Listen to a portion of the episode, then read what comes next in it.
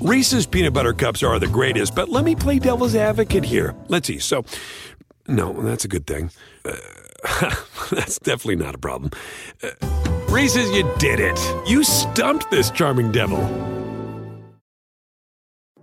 Hey everyone, it's Michelle Williams, and I love being able to share my story with you on my podcast, Checking In with Michelle Williams, where my guests and I, we get real as we share the ups and downs of our mental health journeys, and I'd love for you to join me.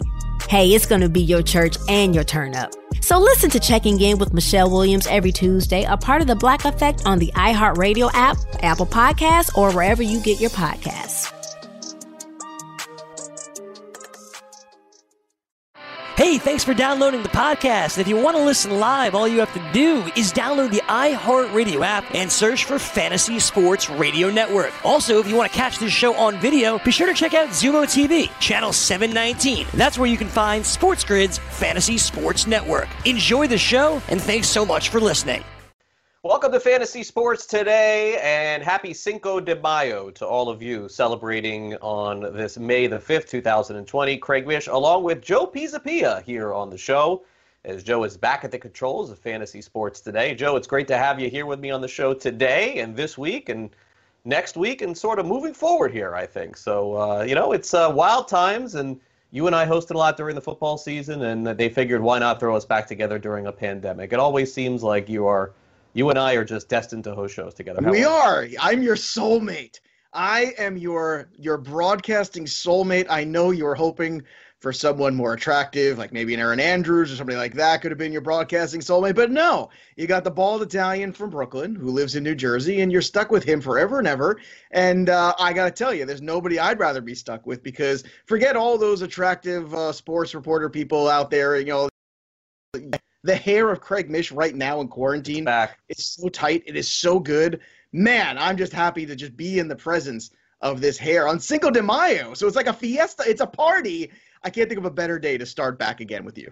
Yeah, there, there's no camera in the back, so that's a good thing here because the back is not. It's, not it's all party in the front when it comes to Craig Mish's It's a hair. big party. My wife is convinced this is the way that I should keep going, and I and I need to keep going. But I'm. I would I'm, never know that anything's wrong in the back. It looks just. It looks. I know, but that is the point. You know, I would look like Clyde Drexler in the the, the Last Dance videos going to the hoop. You know, you, you don't want that. I think the Clyde Drexler look is going to make a comeback. I really do. I think. So it's then I'll go it, with the Drexler. I I saw Ray Allen grew his hair back. Did you see that a couple weeks ago on a bet? Well, I bet I'm sure that everybody has their. Well, actually, not, not you, but not me. This guy's just perfectly fine right this, here. I, this, like this was made for you. This pandemic was made oh, for you. I'm prepared for this. Here, look, listen to this. I work from home. I'm already a stay-at-home dad anyway for all these years. Yeah. Uh, I'm bald, so the hair maintenance is perfectly fine. Sure. I can cook. Quarantine was made for me. I mean, that's it. I went outside, played catch with my daughters for a little while, came back in, do the show. It's just like a regular old, uh, regular old Tuesday here. It is good. It's good to see you, and, and I'm glad that your family is safe and everybody is doing well. And so uh, when you tune in now uh, throughout the week from 11 a.m. to 1 p.m. Eastern, it'll be myself, it'll be uh, Joe Pisapia. And then if, uh, you know, certainly we have anything to cover in terms of live sports, whether it's NASCAR, football, baseball, basketball, that's what we will handle for sure as we embark on the month of May. Um, so before we go any further, we start off, unfortunately, uh, your first show back here, essentially a, a little bit of a somber note uh, for sure, uh, as Don Shula, who a lot of people think is or was the greatest NFL coach of all time, passed away at the age of 90. There's a lot of things that I could say about Don Shula because I did have a chance to get to know him pretty well through the years and uh, did not cover him as a coach because at that point it was, I, I think I was a little too young to be in the media at that point. It was close. It was very, it was borderline at that point. I did cover Jimmy Johnson but I never did co- cover uh, the Don Shula era, and I want to get into that specifically. But Joe, I'll tell you just from my perspective because people have texted me and asked me today what my opinion was about him, and I did send something out on social media yesterday about it, which was I had an opportunity for about 10 years to host a television show in South Florida, which was called Miccosukee Sports Wrap. Miccosukee is an Indian tribe here in South Florida and they have a casino. They had a television show, and I was the executive producer and the host of that show. Now, along with me on that show were two former members of the Miami Dolphins, and Kim Bokamper and Joe Rose. Uh, Bokamper, a defensive end, Joe Rose, a tight end, who both played under Don Shula. And Don Shula came on our show many times. And I've interviewed and spoken to Don Shula many times. And it was amazing to me, Joe, and, and it and it kind of we'll get into Belichick sort of here for a minute because I think that a comparison I wonder at some point will be made. But the thing that struck me most was Kim Bokamper, Joe Rose, and all of the Miami Dolphins players who played under Don Shula, Joe, were scared of Don Shula.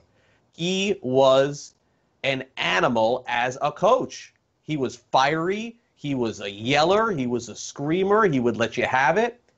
It was hard to believe, Joe. It's like one of those things where it, it's the opposite. You know, sometimes you meet your heroes mm-hmm. and they look so nice on television, and then you meet them and you're like, oh, this guy wasn't as nice. It was the opposite with this. I'm like hearing all. I used to hear all these stories about he was yelling and get off my sideline and you know go take a shower and and just the kind of things that you couldn't get away with now as a coach, honestly.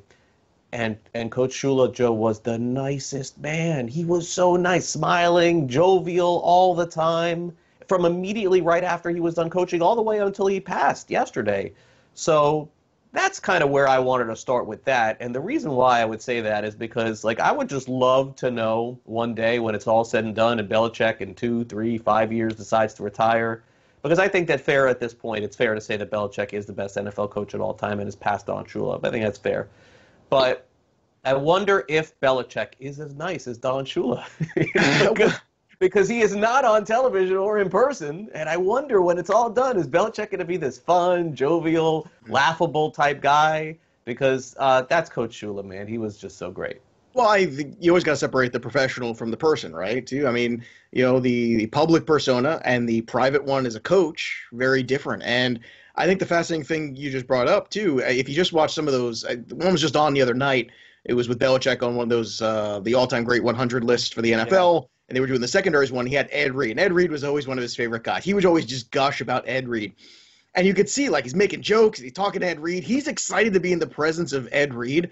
And I think that's kind of the environment where you get these guys and they're talking about the game or they're kind of removed from certain things and they can have fun. Whereas, you know, the media aspects of the the you know, the the day-to-day dealing with the players, the day-to-day dealing with the media, you know, it can kind of wear on anybody. I think the most impressive thing about Shula when I think of Shula is a guy that coached in the decade of the 60s, the 70s, the 80s, and for a short time the 90s. Yeah.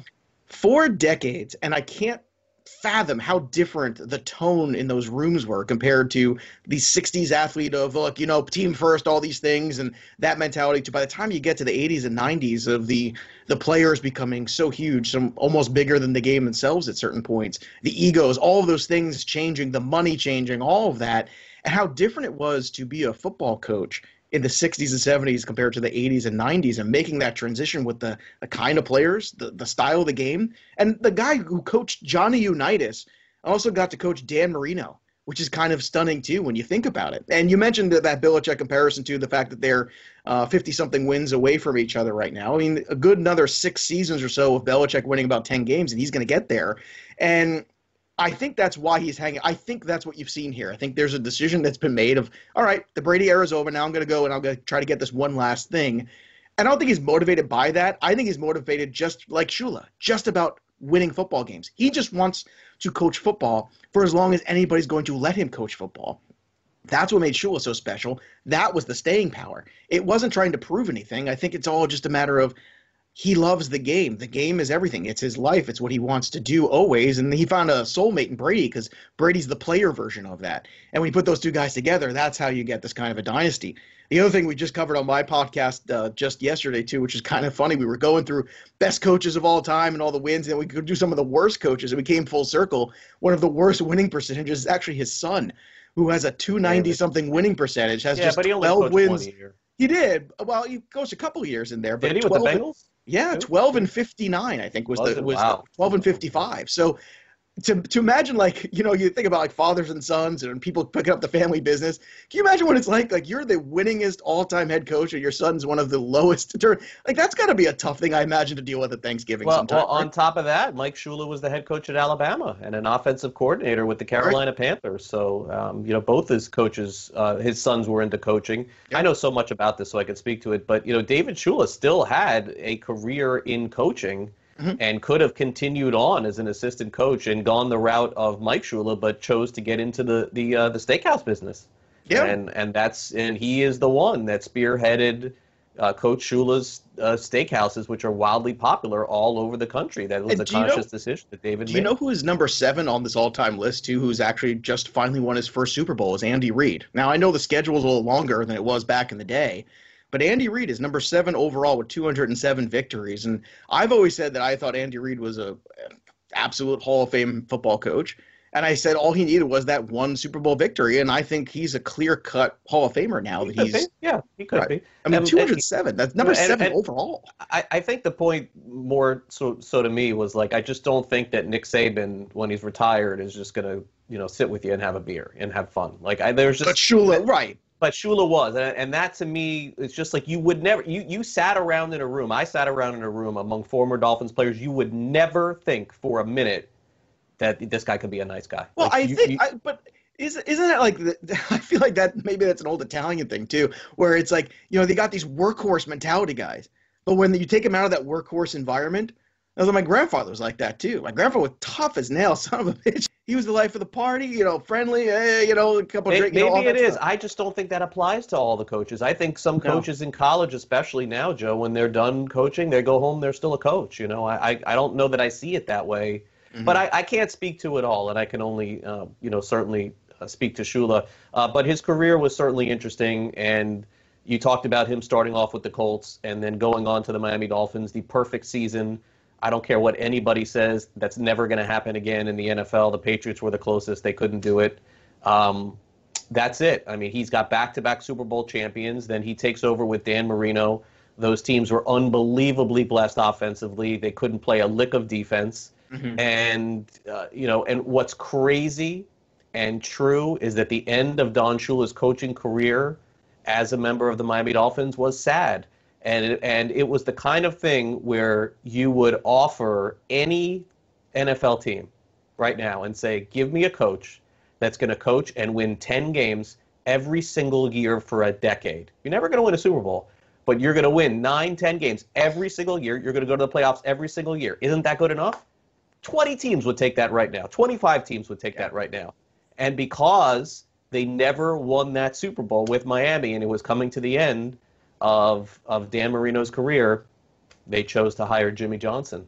Yeah, and and, and at the and time, was, I mean, obviously Jimmy Johnson was Mr. Coaching. I mean, coming off those victories with the Super Bowl victories with the Cowboys, but you know, they kind of fell victim to those great early '90s Buffalo Bills teams. That's that's kind of what happened to that that era after '84 when they had made it to the Super Bowl with Marino, and everyone thought, okay, well, they're going to be a shoe and be in there every year. It took them a long time to get really competitive in that sense again. Had no and then defense ever. They had no defense and really not much of a running game too. They didn't think, run the, well. Running was big back then. That's true. running was yeah. a big part of now the game. Now it didn't matter. no, and matter. and they ran. I mean, I'm telling you, when you're in that same division with those Buffalo Bills teams that went to four straight Super Bowls, those were that was a juggernaut of a team. I mean, they ran the football, they threw the football, they played defense, they did everything you wanted, and there were some tough losses. They also had, if I recall, you remember specifically one where they had to go to Buffalo and they got hammered in that game in the playoffs. Like they well, were not a team that traveled well. Got hammered by a lot of teams on the road. The but specifically, you know, that cold weather environment where you take the oh, team yeah, from South was, Florida, you drop that. them in Buffalo in January. It's a bad system. Sure, sure. You know. Well, rest in peace, Coach Shula, for sure. The show is dedicated to him, without a doubt. Um, got a chance to know him for many years, and uh, proud to know him as well on the Mount Rushmore of coaches and on the Mount Rushmore of South Florida sports icons. We'll take a quick timeout. When we come back, it's this day in fantasy sports and our fantasy sports birthdays. DailyRoto.com. Learn from the game's best DFS players. We don't just give you premier advice, we play every day. All major sports, all year round, we never stop. Industry leading DFS tools and custom projections. And now, the DailyRoto.com Optimizer. In minutes, build and optimize lineups for cash games and tourneys. Learn from the game's best DFS players. Join DailyRoto.com. Hey everyone, it's Michelle Williams, and I love being able to share my story with you on my podcast, Checking In with Michelle Williams, where my guests and I get real as we share the ups and downs of our mental health journeys, and I'd love for you to join me. I'm still on my own journey, but I want to be transparent with you. because as I was posting all the highlights of my life on social media, I was breaking down. And too many people fall victim to the picture perfect image of the high life, so I created a space to discuss the good and the bad. We can laugh, man. We we gonna learn, and most of all, I hope to inspire you to go on this journey with me to better mental health. This is gonna be your church, your turn up, and everything in between. So join me on my podcast, Checking In with Michelle Williams, a safe space for every kind of person. Listen to Checking In with Michelle Williams every Tuesday, a part of the Black Effect on the iHeartRadio app, Apple Podcasts, or wherever you get your podcasts.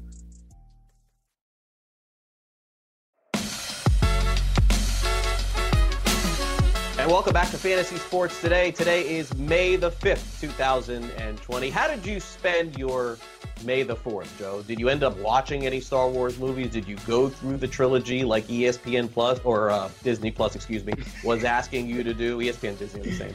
Uh, did you watch any of the old movies, the new movies, anything? I actually did. I actually uh, got up in the morning with the kids, and New Hope was on, and we had breakfast to New Hope. We were eating during the cantina scene, which is great, and and something I realized that I never realized before. All these years, seen this movie a million times, the first words out of Han Solo's mouth. Do you know what they are, Craig Mish? Can you set the scene a little? Sure. We're in the cantina. They go to meet him. Chewbacca brings Obi Wan Kenobi over to meet Han Solo. What's the first thing? It's so Han Solo. The first thing he says out of his mouth. Mm, I don't know. He says, Han Solo.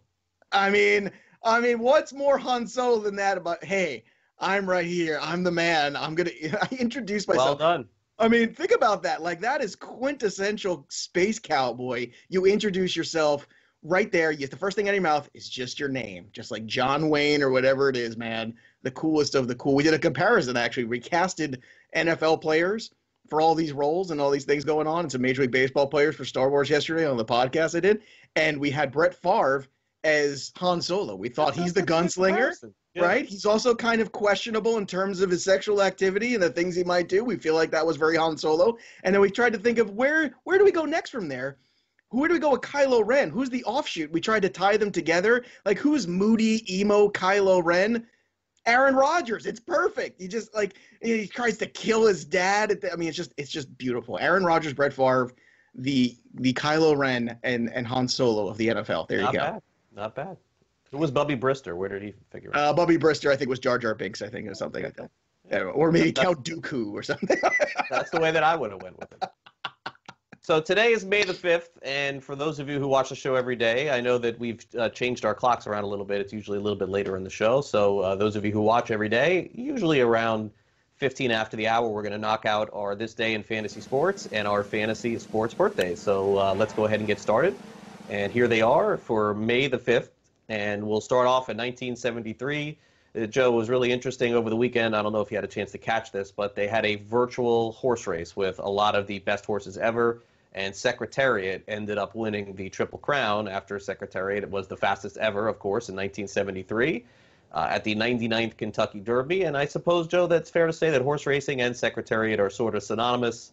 And so it did make a lot of sense that horse racing went virtual, and it made sense that Secretariat would have won that race. But I think that when most of us think of the best horses of all time, that's usually the first one that comes to mind. uh, yeah, I imagine so. A lot of horse movies too. I don't That get the whole. true. Yeah, I don't. I, I I don't think I've ever sat through a horse movie. I, I'll watch the Kentucky Derby just for the novelty of it. I actually placed my first horse bet ever a couple years ago at a wedding in Las Vegas. A friend of mine got married by Elvis. He flew me out there for it. It was a great time. Happened to be Kentucky Derby weekend. Put it all on the favorite. Guess what? It won. And that's it. I was never going to bet on a horse again. That was it. The one and only time in my whole life. And I'm just going to get out and I'm going to be You like, remember the horse? Uh, was it two years ago? So you tell me. Who I don't, I don't, I don't even remember the horse. That's how sad it is. That's that's terrible. Bad job by me. I don't. Whoever won the Kentucky Derby two years ago, that's who it was. 2018? Uh, yes, 2018. So we'll yes. get to that. So let's We'll save it. We'll get. We'll, We'll get save it. We got a long way to go. apparently. Uh, okay, so to 1978 we go. Uh, Pete Rose gets his 3,000th hit, and he went on to become the all-time hits leader. And you know, the unfortunate part about this, of course, Joe, is that Pete Rose is not in the Hall of Fame. The other unfortunate part about all this is that no one will be uh, have a ceremony this year at the uh, National Baseball Hall of Fame in Cooperstown, New York, and uh, that's that's kind of stinks to me. But I guess we'll get double our price in 2021. They said, I mean, I, I suppose they could change their mind, but the problem for this one, Joe, is uh, you know aside from Pete Rose having Derek Jeter getting into the Hall of Fame and being in New York, you would assume that they would put some big crowds in. But anyway, this day, 1978, Joe, Pete Rose, you were young, I was young, so obviously I don't remember it, but I remember all the rest of Pete Rose's highlights. Well, I, I was born in 1978, so I don't remember it, but I'm trying to remember. Was he an Expo when this happened? Because I, I want to. No, he, was, a not member yet. of the Reds. He's still the Reds, okay? Because I know we had we had Pete Rose, Cincinnati Reds, Phillies, Expos, right? And then uh, I'm Back trying to to remember the what Reds. the order was. Okay, and then back to the Reds. I could never remember it was Expos post Phillies or pre Phillies. I always get that confused. Do you recall what the Uh, order was? of those? post Phillies. It was post Phillies. Okay. Yes. I mean, I, look, Pete Rose should be in the Hall of Fame. I'm fine with that. I mean, I, I- I think it's like the oldest thing. It's like the oldest argument. But I mean, enough already. Like, you know, we think about all of the awful people and the awful things that they've done They're in the Major League Baseball Hall of Fame, and I'm sure the NFL Hall of Fame has some some real classy acts in it as well. I mean, enough is enough. He, he's paid his dues. I mean, it's a terrible thing. Was, he's not the nicest guy in the world. He's got a lot, a lot of other side things around. It's not very good. I kind of take umbrage, and I know you hate hot take radio, so I'm treading on very, very thin ice here with Well, you. it's TV, so it's okay now. Oh, okay. Oh, so that's great. It's like T we're TMZ. We're TMZ with Craig Mish right here.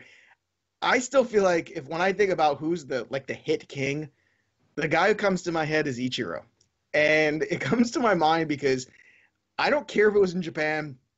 I saw this guy hit enough in the major leagues. If you're telling me he played his entire year, his entire career with the in the American League, National League here over in the states, that he wouldn't have as many hits as Pete Rose, I, I think you're not paying attention. I think he is the greatest pure that kind of contact hitter that's ever existed. Ted Williams is the greatest hitter, but I think of like hit king and all time things. My mind still goes to Ichiro, not Pete Rose, and I'm sure that upsets a lot of people, and I really don't care. Well, I mean, I don't think it upsets anybody. I think mean, it you- does. You, Oh, you I think make upset. stupid comments. It doesn't mean that everybody. No, oh, oh, I do all the time, and it upsets people, and I do it anyway. No, it's fine. It's fine. I mean, yeah, I mean, it's obviously nonsense. I mean, to, to Why? Take the, Why is it take nonsense? The stats from hits than Pete Japan. In didn't even play in the U.S. You can't take a. You can't take. You can call him your hit king, but you can't take stats from another league, another country, and put them in this No, country. It doesn't if make I sense. gave you that hypothetical and said he came up at 19 in the major leagues like Pete what do you? Rose, What do you have? Maybe, I don't know. Guy had a lot of 200 seasons, you know. but he didn't. Right. Also, a lot of better seasons than Pete Rose too. Pete Rose is look. Pete Rose, Charlie Hustle, tough player, all these things. Pete Rose was never the best player on his own team ever. Neither was Hank Aaron. Well, Hank Aaron also had- oh, Hank Aaron was the best player on his team for on his years. team, but there was always better play. He I'm played saying on his team, he wasn't even the best player. Pete Rose. Uh, Johnny Bench was always a better player than him. There were years where George Foster was better than him. There were years where Tony Perez was better than him. Pete Rose was just a really good player for a Sure, very there long had to period. be a year or two where he was the best. Well, he was the best player on the Reds. Mm-mm. Yeah. Nope. Nope. Go look at it. it's a it's a stunning thing. Whereas Ichiro, there's some years he's the best player on his Of team. Of course he was. Yeah. Yeah. sure. All right. Uh, 1995 final game ever at the Boston Garden. And, uh, you know, look, the Celtics had a lot of success, of course, at the Garden, Joe, but let's not mistake it. They had a lot of success outside of the Garden, too, winning a championship with Kevin Garnett and Paul Pierce Mhm. and uh, Ray Allen in that group as well. So that happened in uh, 1995. Uh, 2007, we have Street Sense winning the 133rd Kentucky Derby. And then two years ago, uh, like 2018, I don't know if this is the one, if it rings a bell for you, but Justify won the 100. I think that's it. I, I'm justified to forget it because that's it. But yes, that's exactly who it was, and this is exactly what it was two years ago. And of course, like every you know degenerate, uh, I won, and I went, man, I should have put more money down on that, right? Yeah. What, what, what a terrible thing I did. You know, go back to the old Boston Garden for a second too. I love some of those old stories that people would tell about how hot it was in that building and how they would crank it up on certain teams that they and and the the Celtics were conditioned for that building. They knew how to play in when it was so hot, but they would intentionally crank it up, and other teams would complain, especially in the playoffs, about how hot it was in that building. And you'd see people, like you'd see people in the crowd in the cutaways, just sweating bullets, right. just horrible. And that and that old parquet floor. That did they not take that floor? I remember it because it was such a special thing, and take it and remove it and put it in the new one. I thought I they think did. they did initially. I don't know if it's still I don't think there, it's still there though, but I think initially they I think you're tried probably to right. That sounds right. Yeah. that that's a special thing. You know, you think about those special courts and special stadiums and things like that. That old Boston Garden with that floor and that, you know, you see that image of Larry Bird and, and Parrish and McHale and all those guys. Those are some fantastic teams. And I used to love well, that was Perhaps just- we'll do our stadium tour with Boston next. We've, we've, we've done Oh. a month. We've done a month of these, Joe. We've really ran through almost every team, but we, we I don't. I have Brett. Have we done Boston? I don't know. I we'll remember. have to we'll have to throw it in there. The old parquet floor, baby. think about it. Go back on demand. By the way, you can check out our show on demand on YouTube. Make sure you like and subscribe to all of our shows. We post these every single day, usually in the afternoon to evening after the show airs. So make sure you please again like and subscribe, subscribe, and set your notifications to on on this show. All right, uh, birthdays today for May the fifth. This is this day in fantasy sports. You see the picture there of uh, Harold Miner. We'll get to him in a second. 1969, Hideki Irabu, very sadly, uh, no longer with us at this point. Uh, Joe, this was a huge phenomenon with uh, Hideki Irabu, of course, when he first came up. I remember having a fantasy team, having Hideki Irabu on my fantasy team his first year. I remember going to a bar to watch Hideki Irabu pitch in his first game, and it was a pretty good game, and so was the second, and then that was it. Yeah, I was gonna say you might need a lot more drinks after that. Do you remember what Steinbrenner called him? I, I'll never Yes, forget it. Toad, the fat A toad. fat pussy toad, not Ooh, just I a don't toad. remember that. Ooh, Fat pussy toad. Those are the words. PG-13 TV. Hey, hey, well, I mean, come on, it's like PG. Come on, have you have you watched TV Just now? don't spell the word out. Uh, well, I said pussy. I did that. that's that's what, that's what he called him.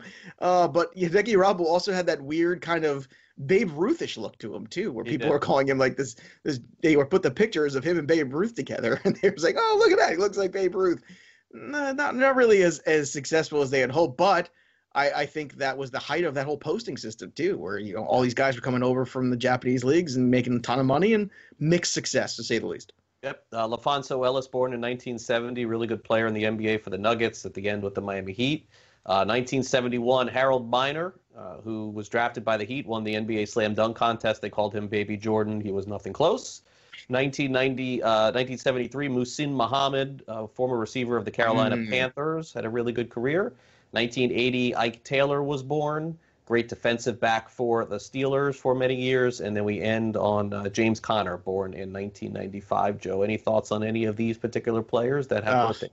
Muhsin Muhammad, man. I mean, that was like a big body, tough wide receiver. I remember him on those Panthers teams, the one that went to the Super Bowl and then uh, ended up losing to the Patriots there on one of those classic Vinatieri kicks. But man, Muhammad was one of those guys. It was like that prototype, big bodied wide receiver. He had some good years there with Delhomme. I think he ended up with the Bears later on too, if memory serves. That sounds so, right. yeah, Muhammad was was that guy for me, and I I think you kind of you know you see a lot of him, Anquan Boldin, those are kind of guys in that era, the, the big bodied wide receiver that almost looked like tight ends. Man, these guys were way different body types, and that's kind of more like what you see today with the Julio Joneses of the world. Yeah, for sure. And look, the Panthers have not had a lot of great wide receivers since then. He and Steve Smith just That's about it. that was a hell of a duo. And when you think about how different they were, right? Steve Smith is smaller guy, tough as nails, running, and then Muhsin Muhammad, that big bodied guy you can get down in the red zone. Really, really tough to guard and stop both those guys. It was. All right. Those are our fantasy sports birthdays. And this day in fantasy sports for May the 5th, Joe and I will take a quick time out. And when we come back, more discussion about the best coaches of all time with the passing of former Miami Dolphins head coach Don Shula. Don't go away. We'll be right back here on Fantasy Sports Today after this break. DailyRoto.com. Learn from the game's best DFS players. We don't just give you premier advice, we play every day. All major sports, all year round, we never stop. Industry leading DFS tools and custom projections. And now, the DailyRoto.com Optimizer. In minutes, build and optimize lineups for cash games and tourneys. Learn from the game's best DFS players. Join DailyRoto.com. Have you written a book and need some insight into what comes next? Or are you passionate about cooking and want to know how to make it your career? Or maybe you just want to hear insider stories about the entertainment industry. Either way, we've got you covered with the Two Guys from Hollywood podcast. I'm Alan Nevins, a literary agent and talent manager. And I'm Joey Santos, a columnist and celebrity chef. And on our podcast, Two Guys from Hollywood, We bring our expertise to the table, with, of course, delicious cocktails and all kinds of recipes for you to try at home. So grab a drink and join us. We've got a wide range of celebrity guests and Hollywood insiders to discuss pop culture, publishing, and entertainment. And we'll provide you with an unfiltered and sometimes brutally honest show about Hollywood. As we like to say, we don't dish, we serve. Listen and follow Two Guys from Hollywood on the iHeartRadio app, Apple Podcasts, or wherever you listen to podcasts. We'll talk at you soon.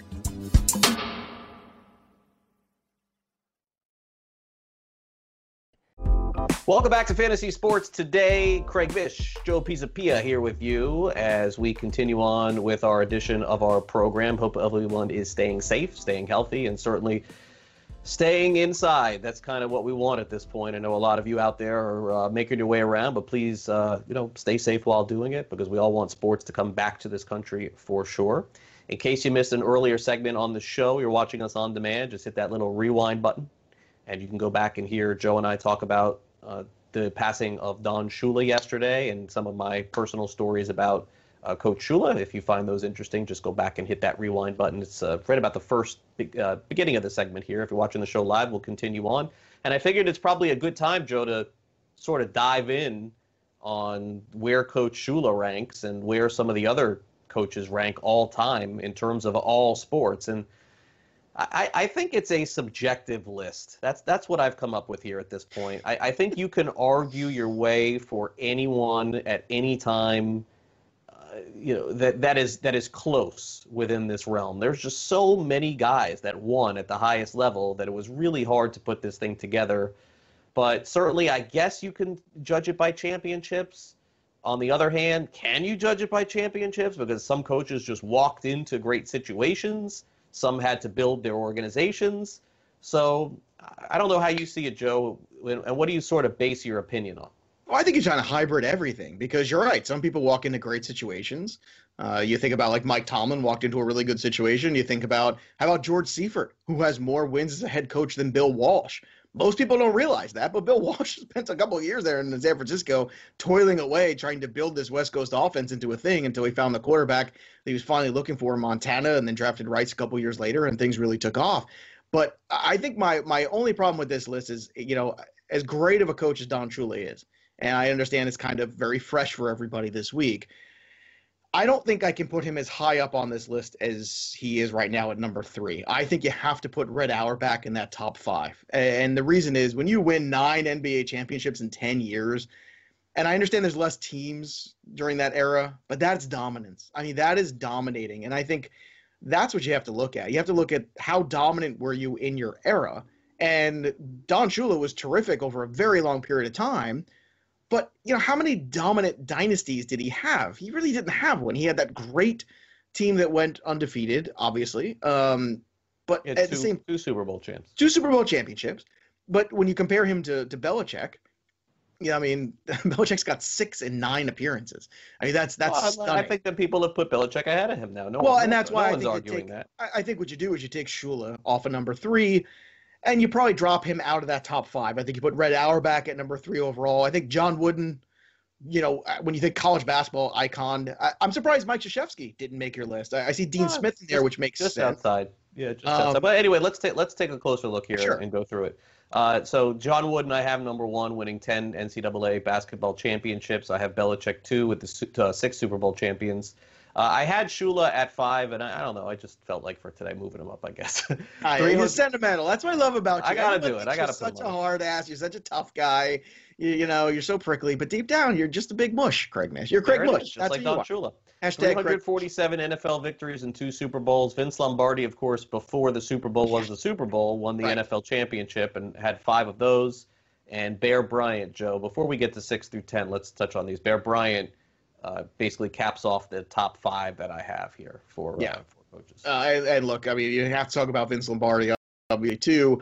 Uh, the five league championships, people forget that. Uh, but, you know, you have to, it's not just Super Bowls, boys and girls. You know, he won championships before there was such a thing as the Super Bowl. And, and a guy who really, you know, I, I think you could look at those Green Bay Packer teams, and that is where the NFL, professional football, really started to take hold because professional football was kind of, you know, the redheaded stepchild of the sports world for so long in the 40s and Hard into, the 50s. yeah, it is hard to believe now that's where we are. But I think Vince Lombardi is that guy that really put that stamp in those Packer teams in the Packer way and creating a culture in professional football that really didn't exist of consistent winning. And I, have got to have him ahead of Shula. I got to have Bear Bryant ahead of Shula. And it's funny because you look at this list, and right off the bat, you have two college coaches here. I'm going to ask you the question here Do you think it is easier to coach with college kids as opposed to the professional, or the reverse? Because you're dealing with a turnover of roster, but at the same time, you're dealing with kids on scholarships and things like that, and you have a lot more control over them or power over them, as opposed to the professional athlete and the money and the and the contracts. Do you think it's more of an accomplishment to be a great college coach or a great professional coach? You know, it's a good question. Um, I, I see merits in both, and if you just look at coaches that have gone from college to pro, they not a lot of them have had that success. But on the flip side, we don't have a ton of guys that have gone from the NFL back to college either. So it's really hard to gauge that as well. So I would say that there is there's merits to both of it. But during the time that John Wooden was coaching, or during the time that Bear Bryant was coaching, or for that matter, during the time that Don Shula was coaching, look, money was still a factor with Shula for sure, but it wasn't what it is now, and not even close. So, no, it's not. But I mean, the modern day NFL they didn't even have free agency in the NFL. No, it, it's a fascinating thing to ask. I mean, if I asked you, if I gave you a, a choice of a coaching job, any coaching job you want, professional or college, though, you had to pick. I mean, it's it's interesting because you got it. You're dealing with the politics of university. You're dealing with boosters. You're dealing with NCAA rules and how to get around them and how to do all these things, as opposed to, yeah, every everything you can do. We know what it's professional football. You can do anything you want to do out inside these guidelines, but you're sure. dealing with contracts. You're dealing with uh, professionals. It's a whole different environment, and the expectation is you know win or or go home. And you know sometimes in college it's like that too. But I feel like there's a little bit more of a I don't know a little bit more of a wider berth. I think sometimes uh, in the college game where they're letting somebody try to build a program sometimes. Yeah, it, it, could be the case. Again, like I said, a lot of this is very subjective. So it's it's not. I'm not going to have the last word. Neither will you. It's just a matter of of um, of just having different opinions on this. Oh, sure. fun. Um, okay, so uh, that's our top five. Let's close out this with the uh, top 10, essentially 6 through 10. I suppose Scotty Bowman is. I mean, I didn't realize that this guy won nine Stanley Cup yeah. champions. Like, I don't, I don't even remember that. I mean, honestly, like a lot of it, what it, it's just staggering to yeah. see that he's won this many. But he has nine. Dean Smith has 11 Final Four appearances, and that's just bonkers too, having 11. Uh, Paul Brown, seven league championships. Of course, this is before the Super Bowl. The mm. Browns named their team after Paul Brown. So yeah, we gotta have more. Gotta go on this list for that. let's let's have more of that. I want I want more people to get named. You know, when are the Jets going to become the Edwardses or something like that? Like, wait, wait, let's do the that. Let's the Gases. The Gases. Oh, they ain't naming them the Gases. I can tell you that for sure. I mean, but if, if they were the New York Parcells, I mean, that would be perfectly fine. you know, the Giants could take on Parcells. Uh, it's it's a stunning thing to think about and uh, and then for Paul Brown to then you know to then move and then create another organization too after that is almost as as shocking when you think about it. Um, but uh, you know, uh, you look at the list you have here, and Scotty Bowman does come to mind. I'm glad you got somebody from the NHL on there too, because yeah. what happens is sometimes with the NHL, correct me if I'm wrong, you get teams that have great runs, but sometimes the coaches change in the middle of those runs because for whatever reason they're apt to like take a guy out and then put some other guy in, and then like two years later they bring back that same guy. The NHL coaching carousel is a very is very wild. strange one yeah. compared to any other sport that I've ever seen. But Scotty Bowman deserves all the credit. Nine Stanley Cups. That is that is just mind blowing when you think about it. And in an era of the NHL was really competitive too. Yeah, for sure. Uh, as I mentioned, Dean Smith, Paul Brown, Red Auerbach, I have in the top ten. And then Eddie Robinson. Look, I'm sorry. The guy coached 57 years in the same place at college. I mean, I, am sorry. The guy and, and won a ton of two-way championships. Um, I got to put Eddie Robinson on this list. There's some. I, I got to put Mike Krzyzewski on the list, though, don't you? I mean, dude. Who are we gonna take off? Ah, uh, you know, I understand 57 years of coaching, but I mean, I, I think I would take off Eddie Robinson. It, it's it's funny. I'm trying to think. You know, you look at this list. You've got all basketball and NHL and football. No baseball, guys. No baseball. Why is that the no baseball? I'm just curious. You're Mr. Baseball. Who would it be? For managers with all-time success rates, I mean that that's a question. I mean, when you look at all-time managerial wins, I'm sure it's what like the Connie Macks and Casey Stengels of the world, probably right. And in modern day baseball, Walter guys, Alston, Leo Yeah. Durocher. yeah, I mean, it's, um, you got to go back Joe to those Torre. teams. Joe Torre, I mean, that's one you could put in there. You know, Joe Torre is a special breed because it had he had to deal with Steinbrenner. I mean, that that's I- asking but a lot. I know. I just don't. I don't see anyone in baseball that eclipsed these guys.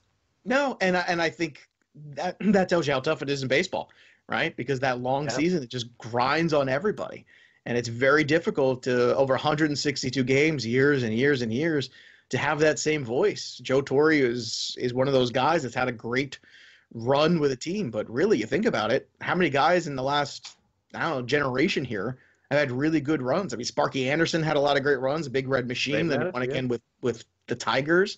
Uh, but it's tricky, man. It is really tough, you know. But about I, Phil Jackson, Krzyzewski's I got to put on there. I got to put Mike Krzyzewski. How about Phil Jackson? Oh, that's another good one too. I can make a strong case for him. Eh, I, about- I, I get frustrated when people say, "Well, Phil Jackson only won when he had great players." Well, you know what? How much did those great players win without Phil Jackson? Shaquille O'Neal didn't have any championships until Phil Jackson came into LA. Michael true. Jordan didn't have any championships until Phil Jackson came into Chicago. I think it's sometimes that combination. And you have to respect that sometimes you need a certain kind of coach who knows how to get the most out of a superstar and get him to play that game with the surrounding cast in the right way and get a surrounding cast around him that's going to work in a system. And that triangle offense, I mean, that's that's Phil Jackson. That's his thing. I mean, I I think you have to give a lot of credit to Phil Jackson. I, I think he belongs on this list too. What Maybe about Pat Riley? I would put Phil Jackson ahead of Pat Riley. Really? Wow. I would. Well, I mean, look, I know you're a Florida guy, and I know the Heat had a Listen, lot of. what were great the what were the Lakers without Pat Riley? Yeah, but what were the Heat with him? You know, he had more than too. one run. He had a run there with the Bulls, and he had a run there with the Lakers. Riley had the one run with the Lakers. That's it. What, Really what about good the team. Heat? Really good teams. Uh, How many championships did he win with the Heat? One. One. How many championships did uh, Kobe and Shaq and Phil win together? Three. Several. Yeah. What about Yeah. the Knicks? He made the he was the only guy to make the Knicks relevant. Got them Uh, to the Eastern. Conference Finals I- and the I- I finals. will, I will take up. He did. Was not the only guy. Jeff Van Gundy did a hell of a job with those Knicks teams. I understand it was yeah, in I'm, the I'm post partial Riley to. Riley probably. yeah. I understand, but he Jeff Van Gundy did get him to the finals. After after Riley left, he sent the letter in. He faxed in his resignation. Hey, look, Jeff Pat Van Riley's Gundy took it over. We're talking top ten all time. I'm going to put Auerbach. I'll put Phil Jackson ahead Okay. of both. of them. I will Alright. personally, and that's what's fun about these It- debates. It's it's a subjective topic. list for sure. No It is. it. It is. All right, uh, let's do this. We'll take a quick time out here on Sports Grid here on Fantasy Sports today. Coming up a little bit later in the show, we're going to take a look at season win totals for a couple of teams in the NFL. Also, we've got our stadium tour, so we'll uh, take a look at a couple of uh, teams and stadiums and some of the historical players that played there as well. This is Fantasy Sports Today, right here on Sports Grid. Craig Mish along with Joe Pisapia. Don't forget, we're on every single day from 11 a.m. to 1 p.m. Eastern. A little bit later in the day, you can catch Scott Farrell on his show Coast to Coast, of course, Game Time Decisions, and all of the great shows that are on Sports Grid and SportsGrid.com. Joe and I will be right back after this quick commercial break, so don't go anywhere. We've got plenty more.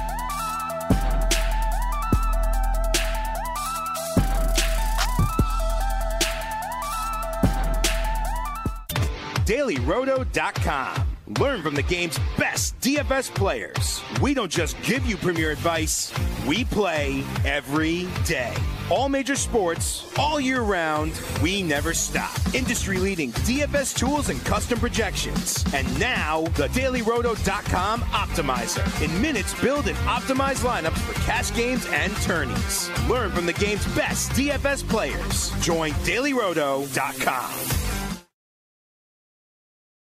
Welcome back to Fantasy Sports Today. Craig, Mish, Joe Pisapia here with you on the show. Of course, uh, Joe and I talked a lot of fantasy football last season as he and I went through the gamut of all the discussions. And certainly when football season comes around again, we will dive right back into that. And we've got some futures discussions coming up, over unders, if we have any interest on it, against it. Whatever the case may be, we've been kind of looking at the numbers since they came out at the FanDuel Sportsbook. So we'll dive into that in just a little bit. Uh, before we do that, Joe, we haven't had a chance to catch up on much baseball. Uh, it's been, honestly, for me, very difficult for a lot of different reasons. Of course, number one, missing baseball, that's for sure. But number two, it's been tough because, as you know, since the Super Bowl more or less ended in February, uh, you know, or even January, that's been a big part of what I have been discussing here on this show. And I know that you do a lot on diamond bets, and you've been diving more into the historical stuff, and so have I. But it has been really hard for me to just bang this drum on the same exact players and same exact topics the entire time. So, look, I'm, I'm just kind of wondering from your perspective, like the prep is done, right? It's like been six Ugh. months already or five months already. And when the season starts, I guess it'll be time again to revisit this and start previewing it again.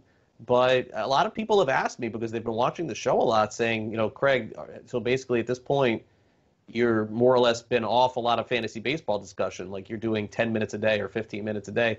And Joe, the reason is, is because as big as a fantasy baseball fan as I am and hosting shows for 10 years, I find it a little boring to do the same things over and Well, over it's- again it's- on the same Well, players. the normal prep is three months, right? January, February, March. That's that's about your fantasy baseball prep for the most part. Some some lunatic people start in December, and that's fine. I love those people because they buy black books. I love you. Right. You love the lunatic fringe. They're I my get it. people.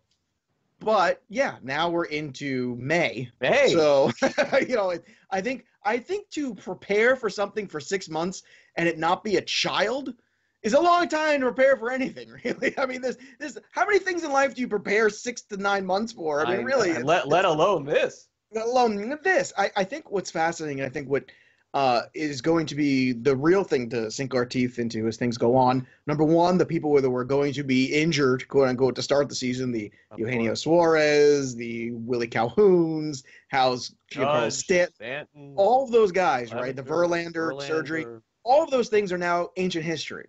So for those people who are going to start ramping up again, those injuries are going to go into the back pocket now. Now, what's going to happen when things get ramped up? Because this is fascinating. We've never seen this. We've never seen a start and stop like this, where you started baseball and then had to pick it back up. The last time this has happened is probably what 1981 for the strike. It's the last time you had a kind of stoppage of a work stoppage like this, Yeah, I'm trying to think for it. yeah. where they pick back up. There's oh well, been- ninety actually ninety five. It was more or less the same because they didn't have spring training. They were, that the strike was still going into but spring not a stop and start.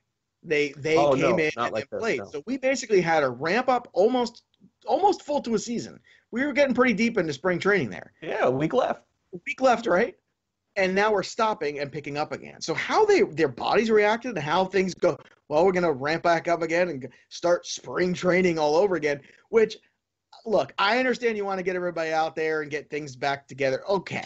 But do we really need three weeks of spring training? Everybody pitches five innings anyway, for the most part. Can we please just have two weeks and then just start? That's the thing that I'm not a big fan of because what we're doing is we're opening up Pandora's box for more injuries. I feel like we're gonna have to try to stretch guys out and all this stuff. Look, let's just get everybody. Let's get some games going, especially if they are gonna Well, have they gotta expanded rosters. throw, man. They got. Well, here's the question: They got to throw, but if you're to expand the rosters, why do we have to have a three-week spring training? That, I guess, is my question to you. Can't we just go have to be forward? built up a little bit. Some of these guys, Joe, live in apartments and they can't even throw. They haven't left their apartment. They gotta have some. I mean, you can't expect. They you do, Can't, you but can't what I'm saying is- What what I'm saying is, they, they might live in apartments, but everybody can walk outside and, and throw a ball. Not I mean- necessarily, depending on where you are. Uh, I mean, you had Joey Gallo taking batting practice in his apartment, man. They can't simulate that kind of stuff. What I'm saying, I mean, uh, you're telling me that Joey Gallo doesn't have any grass anywhere around him that he can go out and play catch with one of He his didn't neighbors? leave. He did, for a month. He didn't leave his apartment. Take a look. I look, I, what I'm saying is I just think it's a long period of time, and that's what's gonna what's gonna change the dynamic is when we get everybody back, and then these new injuries start happening, and that's gonna be the But most. we're not going to know. We're not gonna know, and the people who got discounts uh, in mid March on Willie Calhoun are loving life, and the people that end up paying full price for other players in drafts who then get hurt in this new subsequent spring training. I mean, think about it. When we get, if this all does go according to plan, and I know Right. the plan's still being put together, Of course.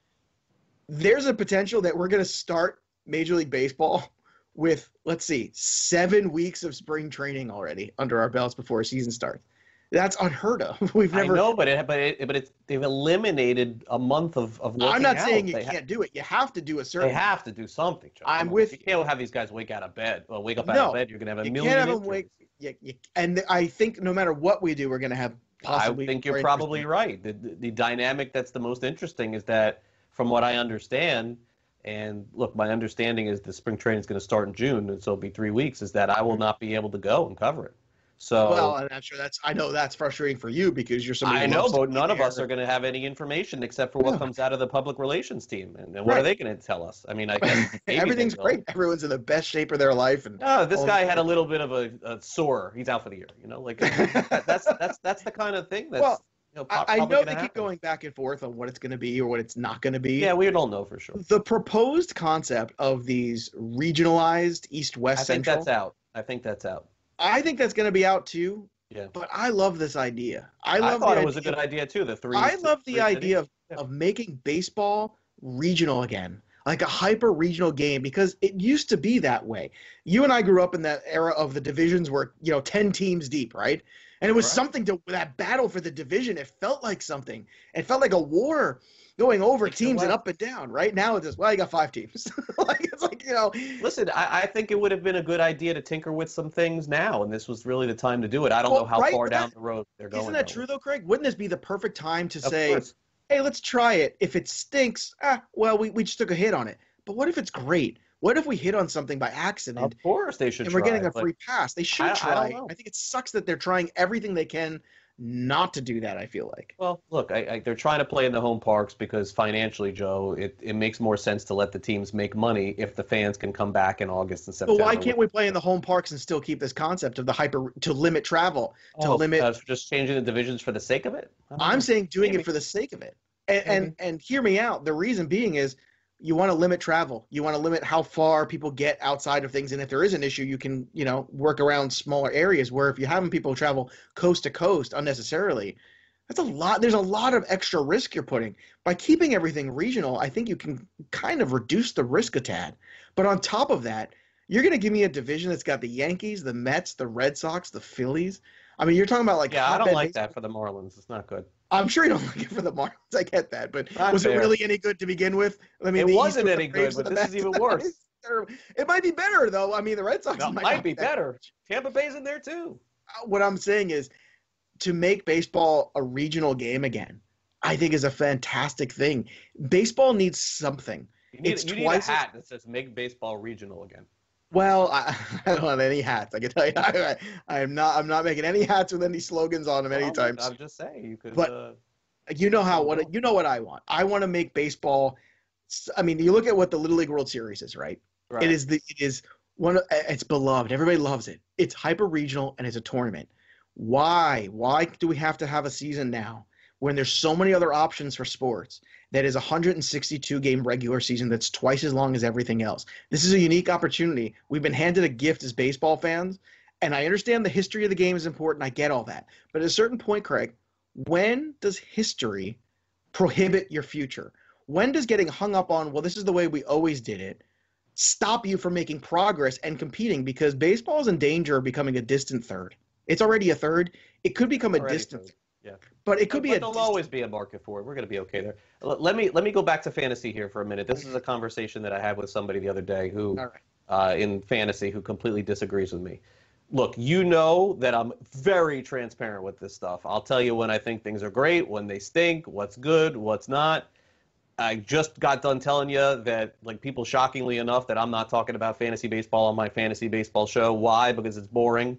Like, I'll tell you, I'll tell you the truth. But I will say this, and this was told to me no.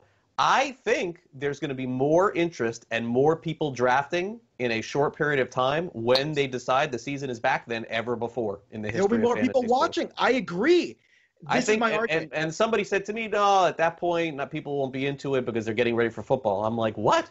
I'm like, no way. Like anything that's on TV, any sport that is active, I think people are going to want to get heavily involved. I think you'll have more. I don't think anybody's going to be paying attention to their fantasy teams in August. That I understand. that might be true, but more people will be paying attention to I baseball be because of the like vacuum. crazy. and because of the fact that it's not as long term of a relationship.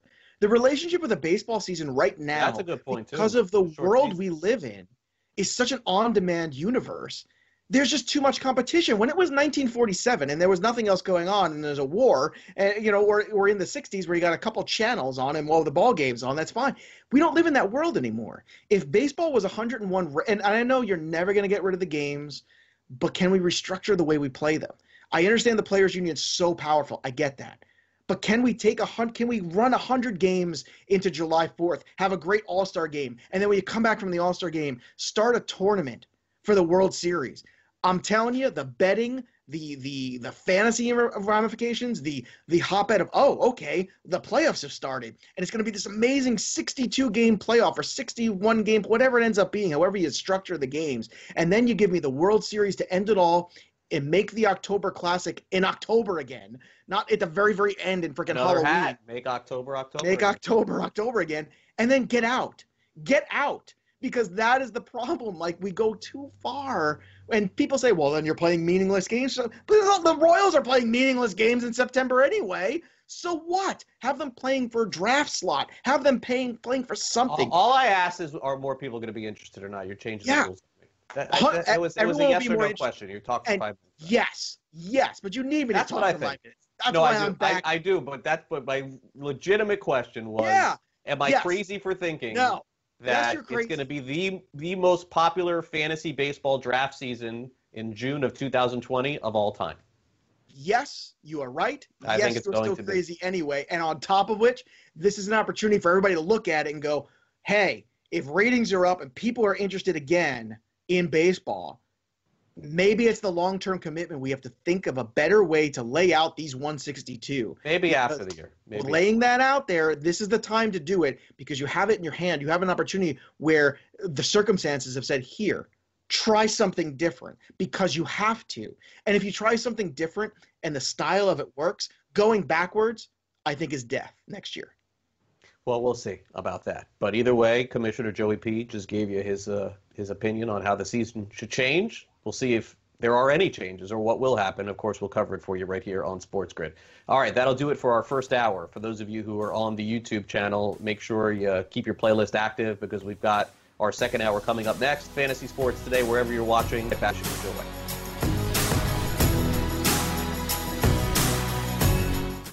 DailyRoto.com. Learn from the game's best DFS players. We don't just give you premier advice, we play every day. All major sports, all year round, we never stop. Industry leading DFS tools and custom projections. And now, the DailyRoto.com Optimizer. In minutes, build and optimize lineups for cash games and tourneys. Learn from the game's best DFS players. Join DailyRoto.com.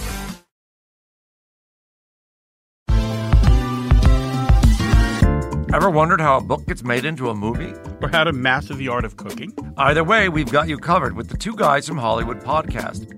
I'm Alan Nevins, a literary agent and talent manager. And I'm Joey Santos, a columnist and celebrity chef. On our podcast, we're going to be serving you a fresh perspective of the entertainment industry alongside our favorite celebrity guests. As we like to say, we don't dish, we serve. Listen and follow Two Guys from Hollywood on the iHeartRadio app, Apple Podcasts, or wherever you listen to podcasts. We'll talk at you soon.